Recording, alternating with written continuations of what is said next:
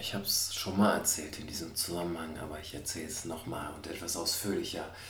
Wenn ich als Kind, so Grundschulalter und vorher, vor dem Fernseher saß und Bilder von Katastrophen gesehen habe, vor allen Dingen Überschwemmungen, sind mir in äh, lebhafter Erinnerung. Wasser mehr als hüfthoch in den Straßen, von Autos die Dächer noch zu sehen. Menschen, die sonst durch ihre Straßen gehen, bewegen sich auf einmal mit Booten vorwärts. Ich fand das immer sehr anziehend, wenn ich sowas gesehen habe. Ich dachte immer, da möchte ich auch sein. Und man kann das möglicherweise einfach Abenteuerlust nennen. Aber rückblickend würde ich es anders einordnen und bewerten, was mich fasziniert und angezogen hat, ist dieses Wissen, dass wenn es so ist, alle Regeln außer Kraft gesetzt sind. Diese Regellosigkeit habe ich assoziiert mit Freiheit. Und da wollte ich schon immer gerne hin. Und als dann diese ganzen Maßnahmen einsetzen, ich bin daher sehr, sehr zwiespältig. Aber ein Teil von mir konnte sehen, wow, ich bin genau da, wo ich mich als Kind hingewünscht habe. Ich bin mittendrin in dieser Regellosigkeit. Und ich konnte das genießen. Ein Teil von mir konnte das auf jeden Fall auch genießen. Äh, andere Teile fanden das alles äh, überhaupt nicht richtig und gerechtfertigt finden, fanden, wie auch immer. Aber egal. Ähm, und es ist, es sind jede Menge Beschränkungen gekommen, jede Menge neue Regeln, aber sehr vieles, was wir jahrzehntelang kannten, ist weggefallen. Die Ordnung ist weggefallen. Äh, Du musst nicht mehr zur Arbeit. Du musst nicht mehr unterschreiben, wenn du ein Paket bekommst. Du musst nicht mehr zur Schule. Du musst nicht mal deine Miete zahlen und keiner kann dir dafür kündigen. Du musstest auf einmal eine ganze Menge Sachen einfach nicht mehr tun. Du brauchst nicht dein Gesicht zeigen und jemand zur Begrüßung die Hand schütteln, auch wenn das unsere Leitkultur ist. Du bist jetzt frei dich zu benehmen, nur zuzunicken und dabei nicht mal zu lächeln, wenn du eine Maske vorm Gesicht hast. Was soll das denn? Ähm, es ist sehr viel weggefallen.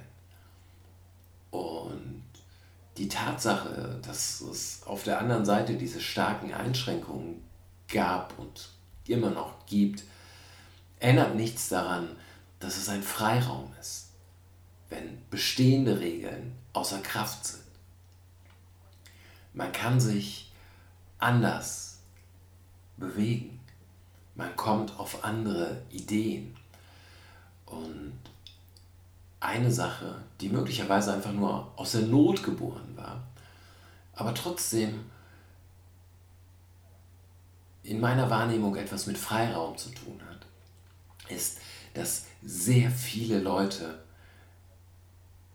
in meinem Umfeld, ich weiß nicht, wie die, oder das, was ich beobachten konnte, ich weiß nicht, wie die prozentualen Verhältnisse sind, aber ich glaube, ähm, ein hoher Prozentsatz an Leuten hat Dinge in ihrer Wohnung geändert. Sie haben Müll entsorgt. Hier vorne um die Ecke ist eine der Müllkippen Kölns und es waren wochenlang Autoschlangen davor mit Leuten, die alte Sofas und Matratzen und Schränke und sonst was gerade weggefahren haben, um Platz zu schaffen für Neues, um Dinge zu machen, die man sich schon immer vorgenommen hatte, aber nie Zeit dafür hatte, wie auch immer.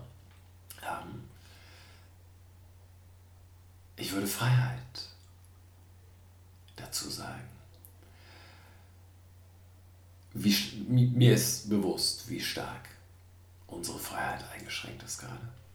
Aber diesen Raum, den man da hat, würde ich, vielleicht ist Freiraum auch der bessere Begriff als Freiheit. Aber da konnte man sich bewegen und etwas, was passiert ist, ist, ich will mich von, auf individueller Ebene, ich will mich von Müll, von Dingen, die mir nichts mehr nützen, trennen. Und ich würde mir wünschen, dass das auch auf einer, ich wünsche mir, äh, mit äh, ein klein bisschen Resthoffnung noch, dass diese Dinge auch auf einer gesellschaftlichen Ebene passieren, dass wir sagen so, okay, aber das und das und das brauchen wir nicht mehr. Das kann jetzt weg.